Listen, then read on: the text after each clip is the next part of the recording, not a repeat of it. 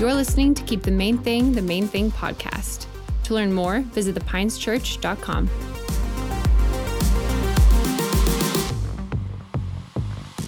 Good morning, Pines Church. I am coming to you from the front of our building. Unfortunately, it's from a week ago when I filmed this. I am on the other side of the United States in Colorado, but I will be back next week. But we have an amazing treat for you today. In the house, we have none other than Pastor Tanya Harold.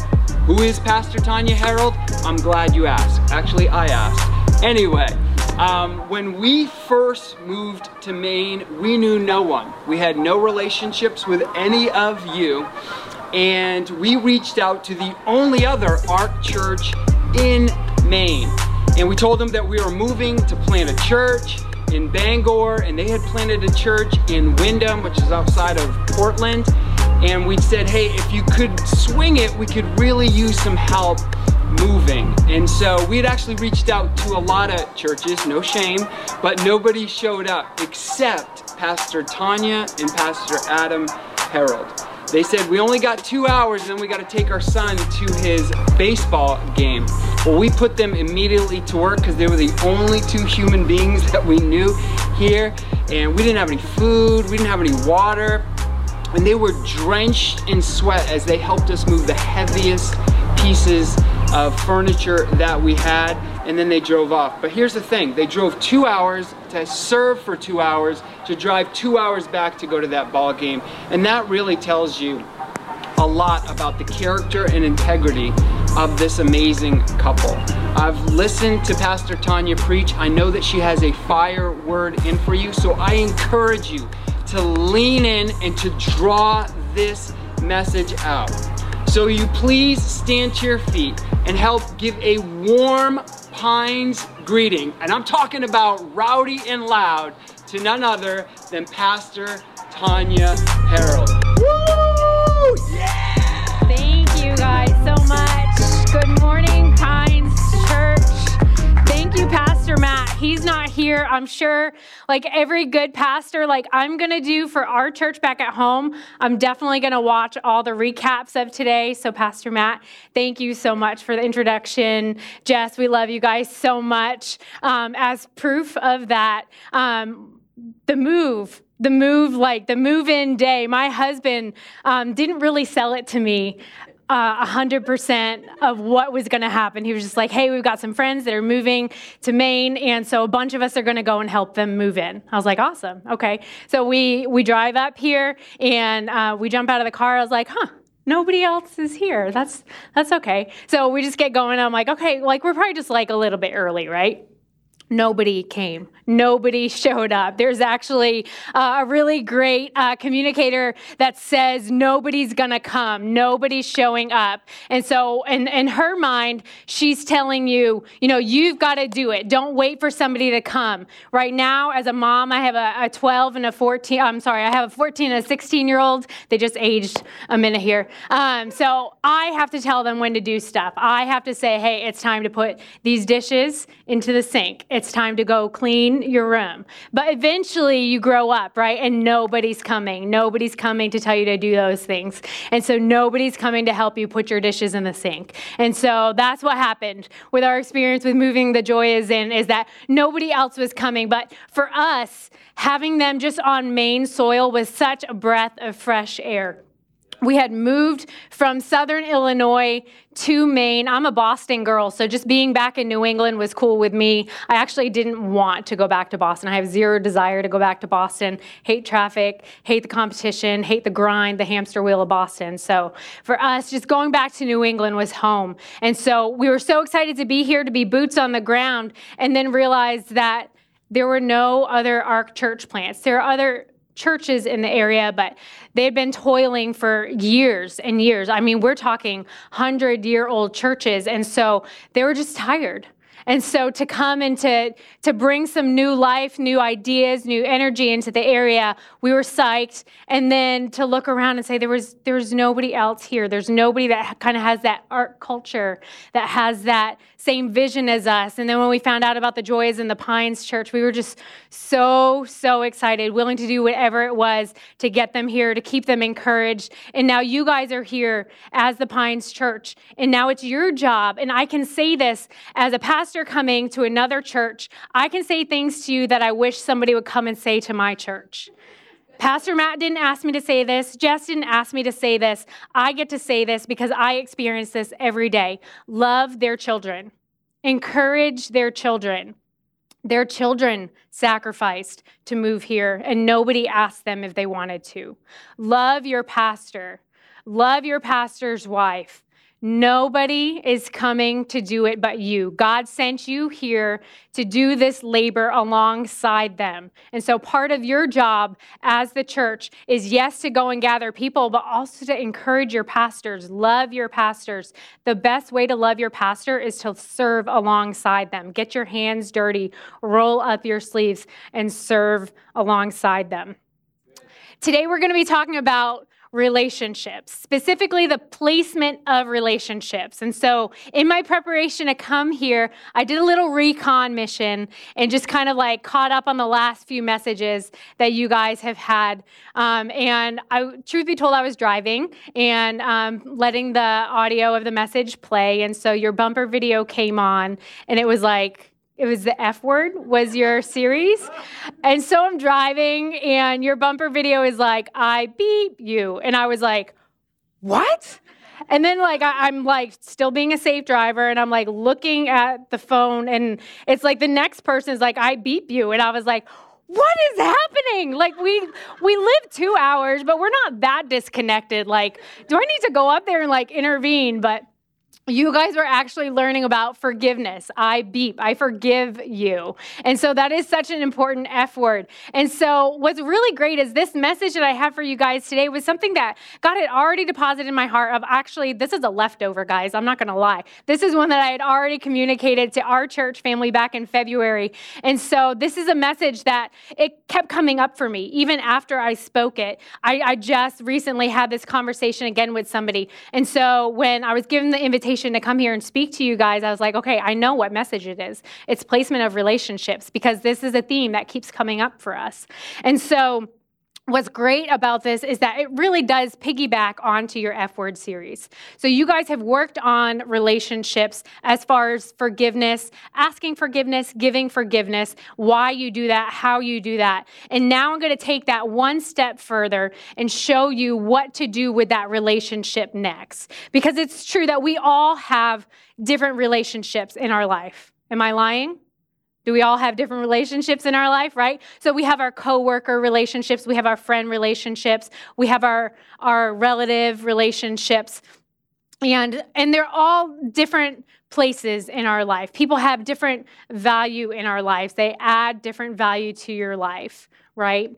And so when I was preparing back in February for this message, I was like, okay, I'm gonna, if you've kind of been around church for a minute, you kind of know the formula, right? The, the, pastor gets up and kind of gives a, a little um, story from their life, maybe, and how that will connect with the message. And so I was like, okay, give me, give me a story. What, what's a, a relational, um, a relationship that's gone south? What's a story that I can share? Honestly, what's a story that I can share knowing that that person might be listening to a podcast, watching a video, and how am I going to navigate this? And it's actually not for lack of examples that I'm not sharing a story today. I actually had a lot of examples of that, but I'm not sharing them because there was one common denominator in all of those relationships gone south. Do you know what that was? It was me. Yeah. Hey, you guys were really fast to answer that. Thanks.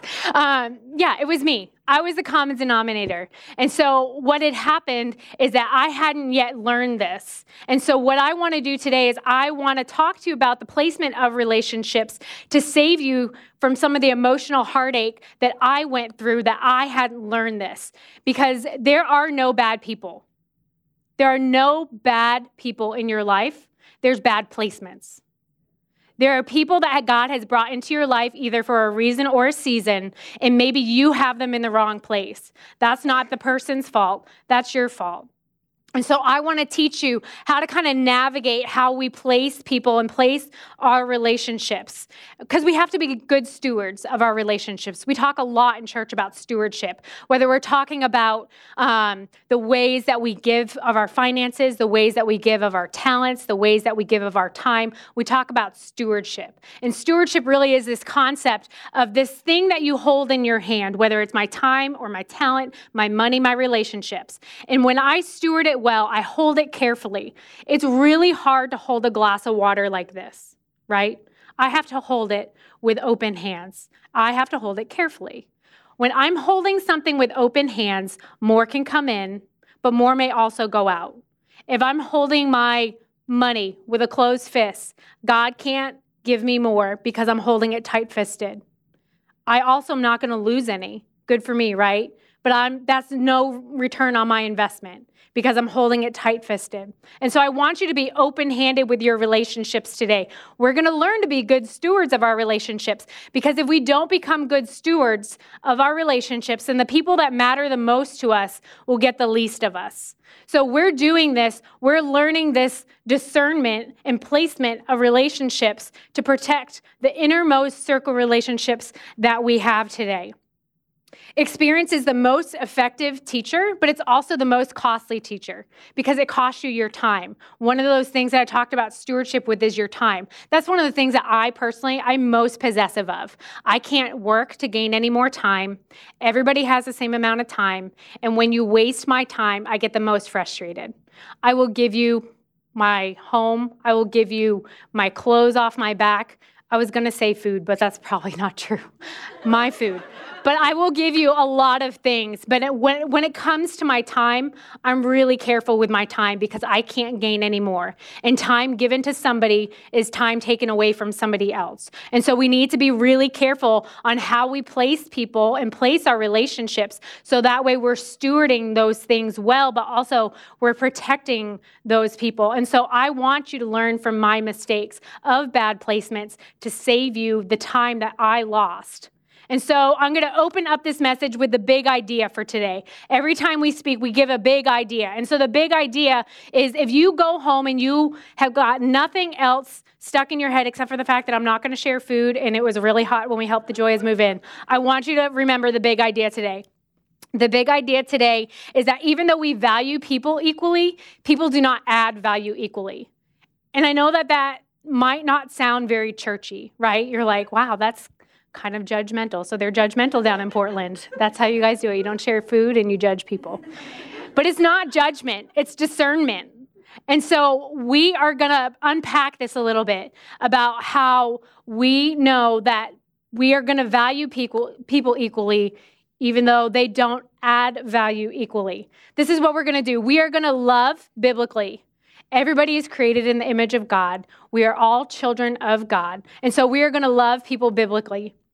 We're going to value them equally. It doesn't matter your gender, your age, your race, your socioeconomic standard. We are going to value you equally, but we're going to treat you differently. And so, in treatment of people differently, what that is, is that is the placement of these relationships.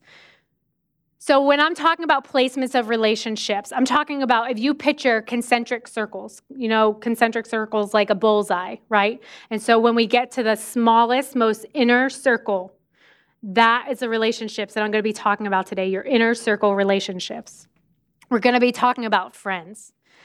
English kind of fails a lot of times, especially like the more I get on social media and the more I see the English language kind of like just demolish in front of me, I'm like, English is terrible.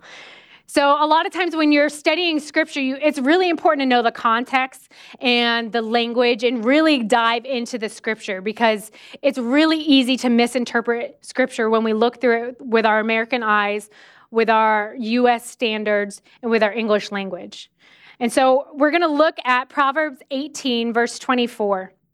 And it says, "A person of too many friends comes to ruin, but there's a friend who sticks closer than a brother."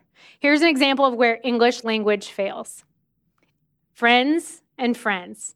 We're talking about two different friends, but the English language just is, use the word friend.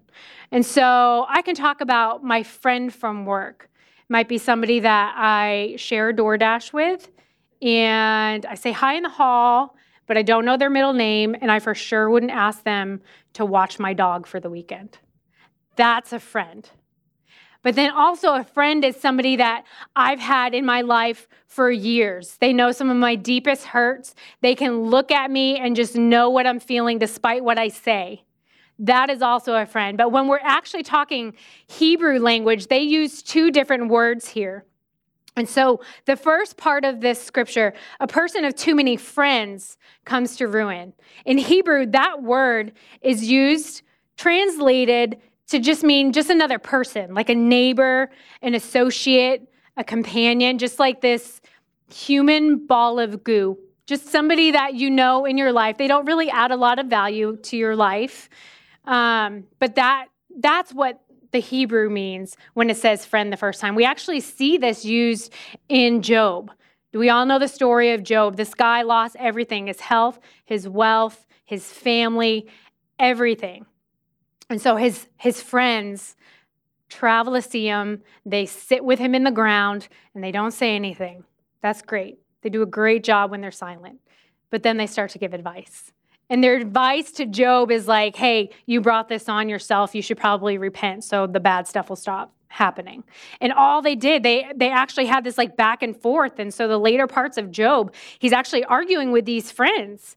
And so that's not a friend at all, right? That's that's not somebody that that you would call a friend. But in the Hebrew language, that friend of too many friends soon comes to ruin. Those are the type of friends that they're talking. But then the second part of that verse, but there's a friend who sticks closer than a brother. The second time that that's used, that Hebrew word is translated to mean to have affection for. It's a loved person, a beloved person, somebody that's loving. That's two totally different people. Can we all agree on that? Even though we say in English, a person of too many friends comes to ruin, but there's a friend who sticks closer than a brother. We mean there's a human ball of goo, and if you have too many, you'll soon come to ruin. But that beloved person will stick closer than a brother. And so that's what we're talking about the beloved person today. Those are your inner circle people.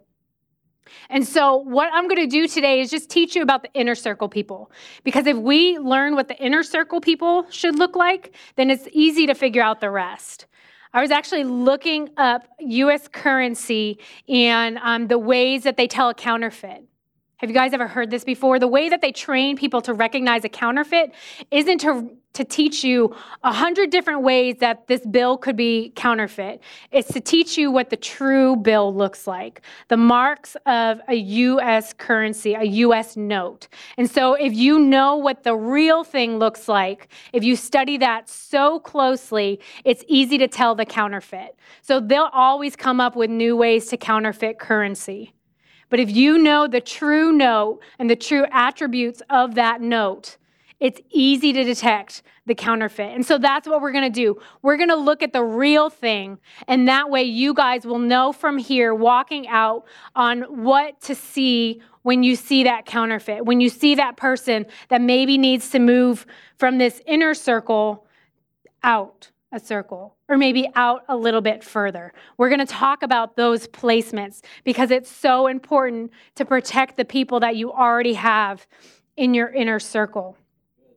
Because we're talking concentric circles, we're actually talking about circles that get smaller. You're at the center, these are all your relationships, but that smallest, innermost circle can't fit a lot. And that's intentional. You've got a lot of people in your everyday life. Those are your people in your outer circles. But the innermost people is where we're going to dive more into here. We actually see this modeled by Jesus. Jesus actually had a ton of disciples. We talk about 12 disciples, but when he fed the multitude, they didn't have to go like pass out flyers, say, hey, like there's a new teacher in the area, it's a church plant. You're probably gonna have to help set up and tear down, but you should probably come and listen to him, right? Like these people were already following him. So he had a ton of followers. And then we actually see in Luke 10, it talks about 72 disciples, other disciples. And so he's got the multitude, he's got the ton of followers, and then he's got the 72 followers, and then he's got the 12 disciples as we know it. And of those 12 disciples, he actually has three in his innermost circle Peter, James, and John.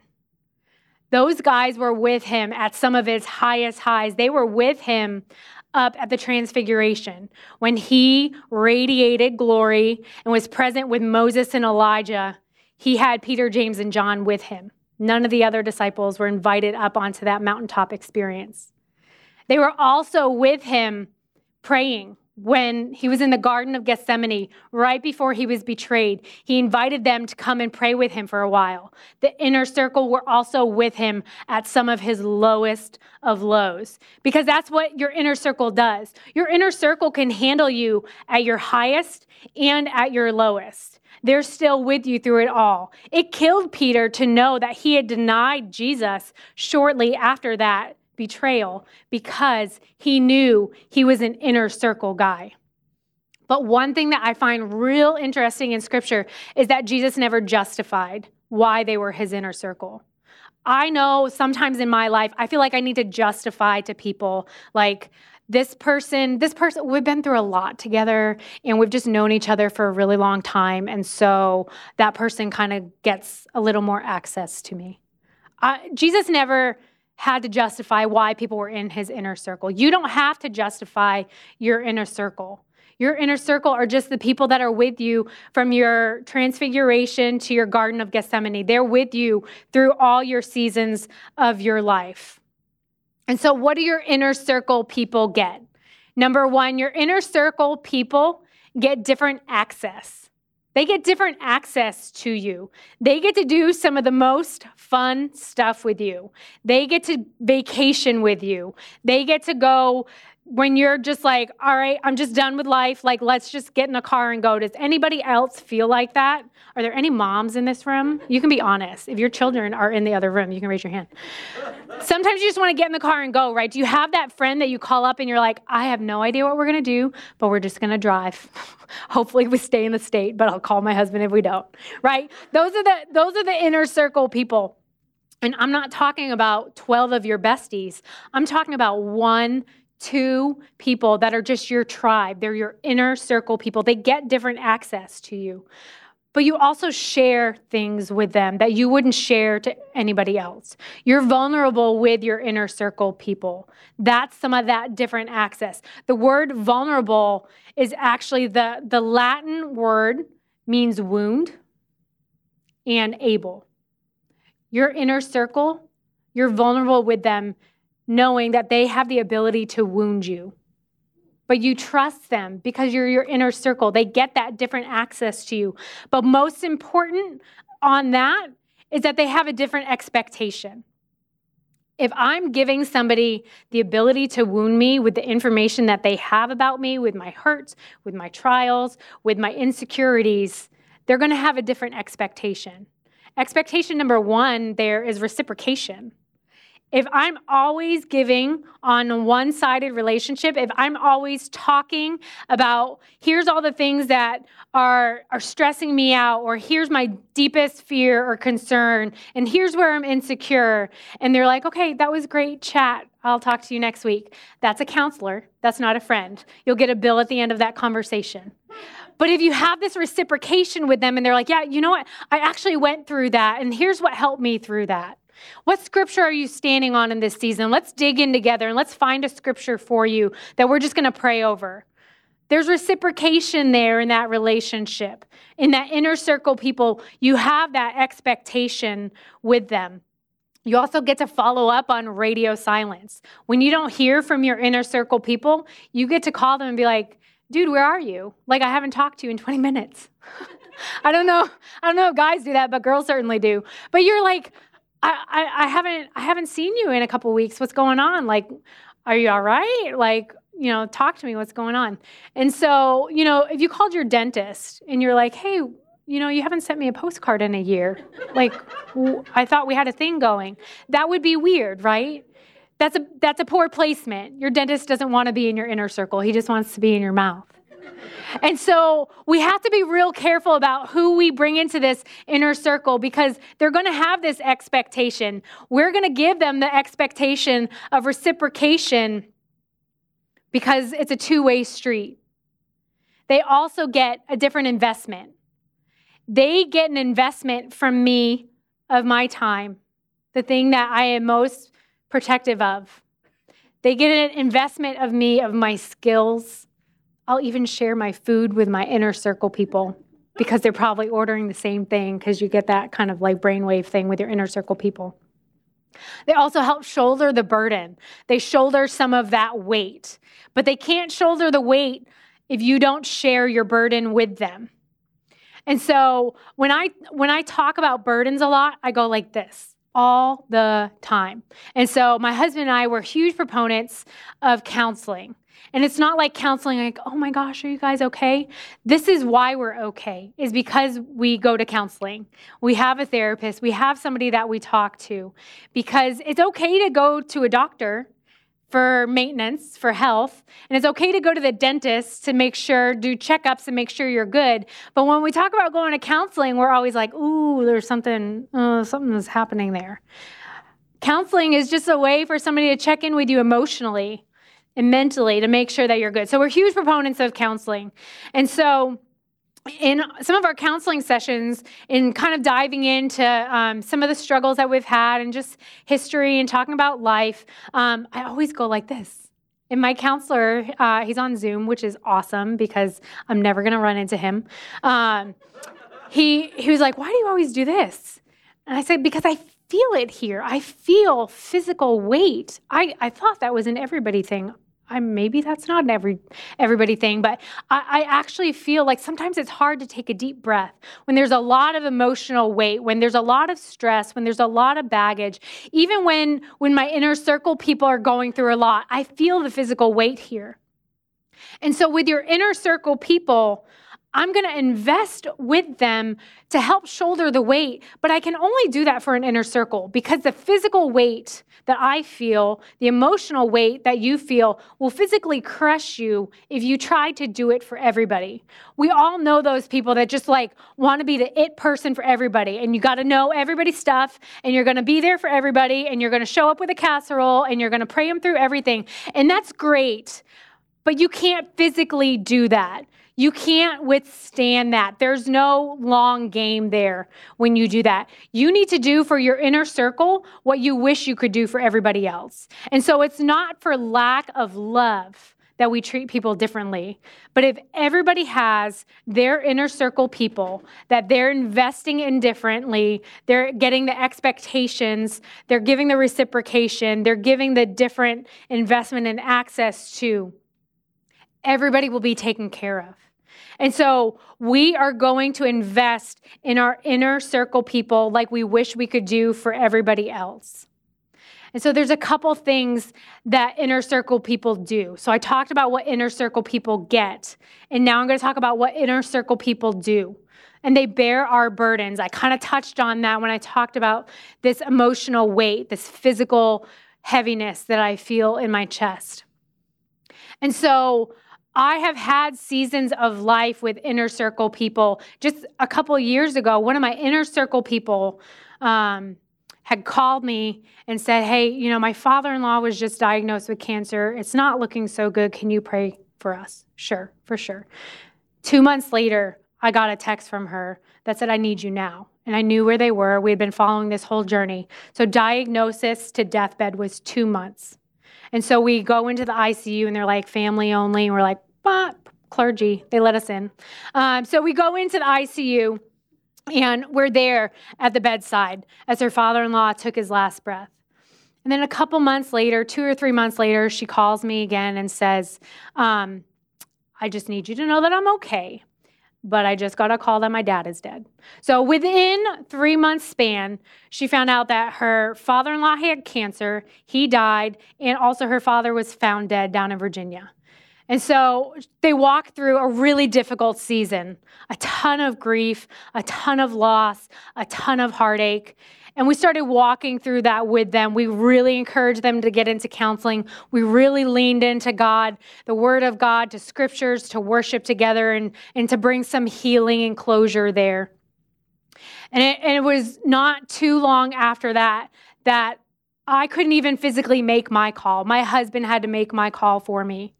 This past November, I was woken up in the middle of the night with a phone call that said, Hey, your brother was crossing the street and he got hit by a truck going 45 miles an hour. He's being life flighted to a trauma center. We can't get a hold of your parents. So my parents lived six minutes from me. So I jumped in the car and I drove to my parents' house and I walked in as loud as I could because I didn't know what pajamas my parents wore. I'm like banging on doors, hitting the garage door, calling for them. Nobody's waking up. So I go into their room and I'm like, you guys have got to charge your phone in your room. They're of the generation that the phone always stays out in the living room, I guess. And so they had missed the call the calls about my brother. And so I went in and I said, Hey, he's okay, he's alive, but Ray got hit by a car. Um, I need you to get up. We, we gotta we gotta do stuff now. And so we're in Maine, he's down in Texas. And so my mom throws her debit card at me and says, book a flight. And she started packing a bag.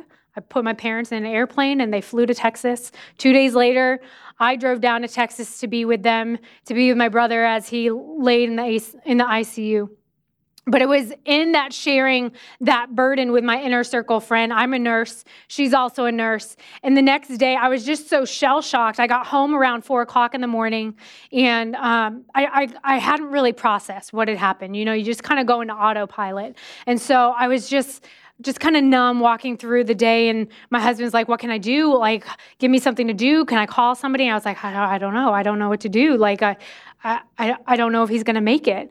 And so he called my inner circle person, and she just walks into the house. And as soon as she walked in, I just wept. And I was able to finally release all of those feelings that had been swirling in my mind. And she was like, okay, so um, we have to call the ICU and we're going to get report. And I'm going to pretend that I'm you because that's how we roll. And so I couldn't even, like in my brain, I couldn't even process like all the medical information that I needed to, to ask the questions. And so she called the ICU and she's like, Yes, um, I'm Ray Gilo's sister. My name is Tanya, and I'm calling to get report from the nurse. I'm a nurse as well. Um, and so just give it to me straight. And so she said, Well, um, he had coded this morning. Um, I had walked in his room. His his heart rate was 140, and then 50, and then 30. And so we went and got the crash cart, and we called a code. And uh, he was down for about 10 minutes, but we got him back. And so here's the meds that we're running, and here's the scans that we're doing, and here's all the stuff. And so she's writing this all down. And I had actually just recently found this piece of paper, and I was like, oh, I don't even remember that conversation because I was just a shell and she was there for me she was she was shouldering that burden for me because that's what those inner circle people do and now I can update you that my brother's now living in Maine with my parents. And I've actually had these conversations with my inner circle people that said, you know, I feel like in November I lost my entire family, which sounds dramatic, but you know, your your fact or feeling, it doesn't matter. The feeling it's the same as a fact when you start to live that out. It hurts you just the same. And so I said, I, I felt like I, start, I lost my entire family in November. She's like, okay, so unpack that for me. What does that mean? Well, you know, my brother died essentially, and um, he's now this person that I don't even really know, and we're, we're working through traumatic brain injury, and we're working through um, a paralyzed side, and we're working through a destroyed kidney, and we're working through all this physical stuff. But I also feel like I've lost my parents because they're now full time caretakers.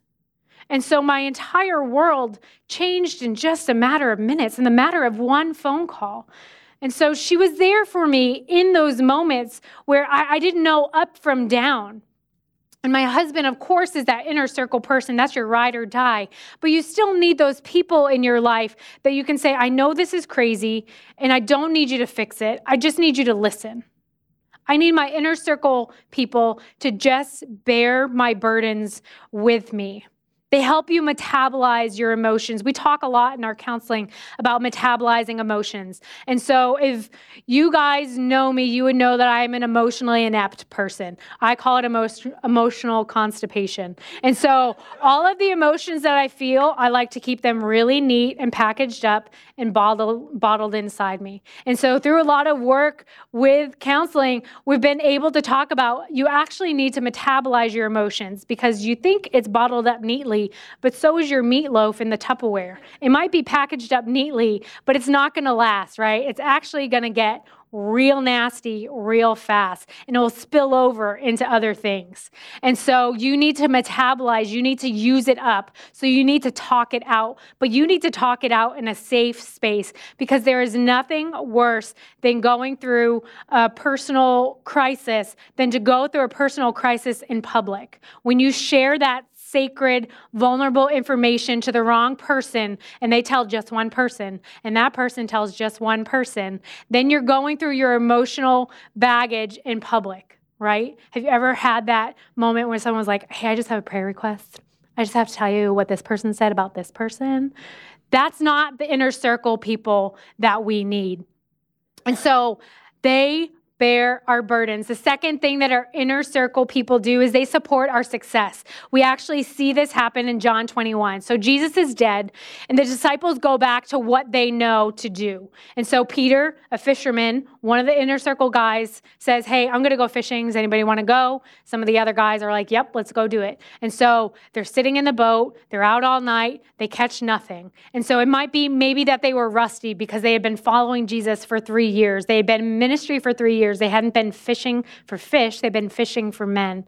Or maybe it was just that the fish won that round. Sometimes that just kind of happens, right? And so they're out in the boat and they get advice from the shore in uh, 21 verse 6 says then he said throw out your net on the right side of the boat and you'll get some and so they did and they couldn't haul in the net because there were so many fish in it so they have this emotional weight present judas was one of them he had betrayed jesus he dies by suicide. And I feel like a lot of times we just glaze over that, right? That was one of them that they were with for three years, betrays another friend. But then there's also suicide layered on top of that. And so there's that loss there. And then there's also the loss of just witnessing the crucifixion, the beating of Jesus. And then they're like trying to sort through this is after the resurrection. He had already appeared once, and they're just trying to figure out what's happening. And so there's a lot of emotional weight there. And so those people are together in the boat, bearing one another burdens, and they get this advice from this guy on shore that they don't even realize who it is at first until somebody says to Peter, That's Jesus. And so one thing that we miss in context is that they're all teenagers. And I have a teenager, I have a 14 year old son, and they're just awkward. They're just weird. It's what they are. And so picture 14 year old Peter, diving into the water, swimming to the shore, and just giving Jesus the sloppiest, wet tackle hug you could imagine because he realized that it was Jesus. But what's happening to that catch, to the fish that they were told to cast their net on the other side. We see in 21 8, it says the others stayed in the boat and pulled the loaded net into the shore, for they were only about 100 yards off to shore. Peter had already bailed, he had already gone to see Jesus, but the friends, the inner circle friends, are still there and they're pulling in the net. Because what would happen otherwise is that either their nets would break or their boat would sink, because success without the proper support will sink you. And so for Peter, he had these inner circle people with him that are there helping to support his success while he's there with Jesus, leaning into the arms of Jesus. And that is what your inner circle people do. And so in 21:12, we see now come and have some breakfast, Jesus said. None of the disciples dared to ask him, Who are you? because they knew that it was the Lord. And then Jesus served them the bread and the fish. What happened after the friends supported the success is that they reaped the overflow. That your friends, when they support your success, when you allow your inner circle people to sit, step into your success, they actually get blessed for that. You're not protecting them by not letting them into your inner circle. You're robbing them of a blessing, of the overflow of your success. So if you have something today that you're just kind of like, I feel like I'm protecting people by not sharing my burdens. You're also not allowing them to support you in your success. You are robbing your inner circle friends, the people that you love the most, of the opportunity to support you and also receive the overflow of the blessings. If you don't go there, you can't grow there. And so we want to go there today. I want you to know that you've got people that have been brought into your life that maybe they're in that inner circle and you've been robbing them of the blessing of bearing your burdens to them, of sharing your success with them. Or maybe there are some people that are in your inner circle that have got to move. Maybe they're not reciprocating. Maybe they're not giving you that um, investment back, that access back. You have got to stop giving to one sided relationships, not for your own protection, but for the protection of the other people in your inner circle. There's also a relationship that I know that everybody here in this room has a relationship with God.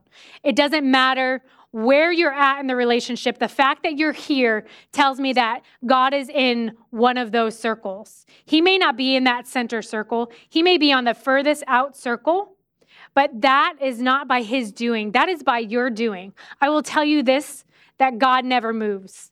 But God is a gentleman. And so when you ask him to move out, he will move out when you push him out. But he will never willingly step out of your inner circle. And so the fact that you're here, whether it's for you or for somebody else, tells me that there's God in a circle. And we all have the opportunity daily to decide what circle we're going to put God in. Are we going to put him into that inner circle? Are we going to make him the center of our relationships? Because everything else is affected by that inner circle. Or are we going to leave him on the outside? Are we going to say, I, I can't be vulnerable with you. I, I don't want to be wounded again. Maybe you were wounded by somebody that represented God. Let me be the first to say that I am so sorry for that. That is not God at all. Maybe you've been wounded by the thought that God was going to show up for you in a way that you didn't expect to happen. You thought he was going to come through this way, but he actually came through in this way. When I was sitting by my brother's bedside, I had to come to the point that God, if you heal him on earth or you heal him in heaven, I know that you are still good that you still have my best at heart.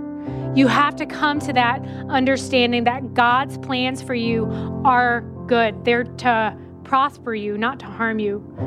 They're to give you a hope and a future.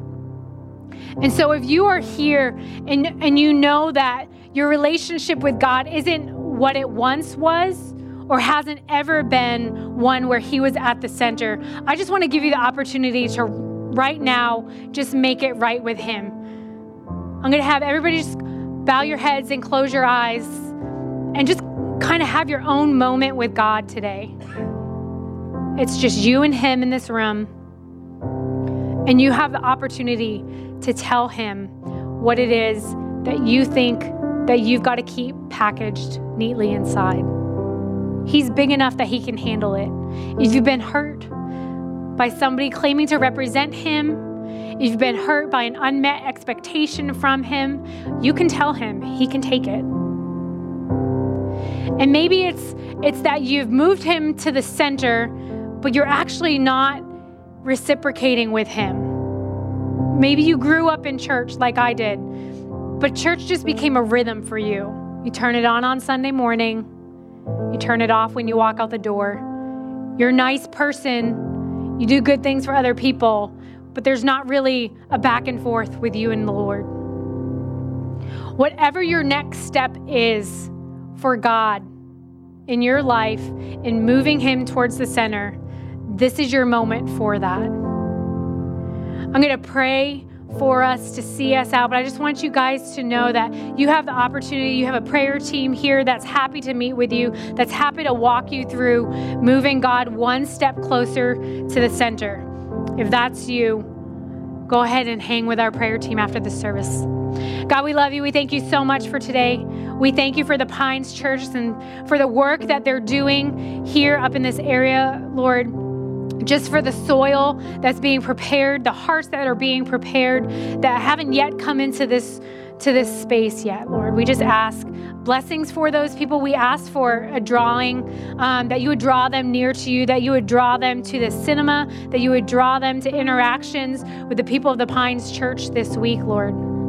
And God, I ask for the people that are here in this room that that aren't sure where they're at with you, Lord, that aren't sure if they have you in that center circle, that inner circle today, God.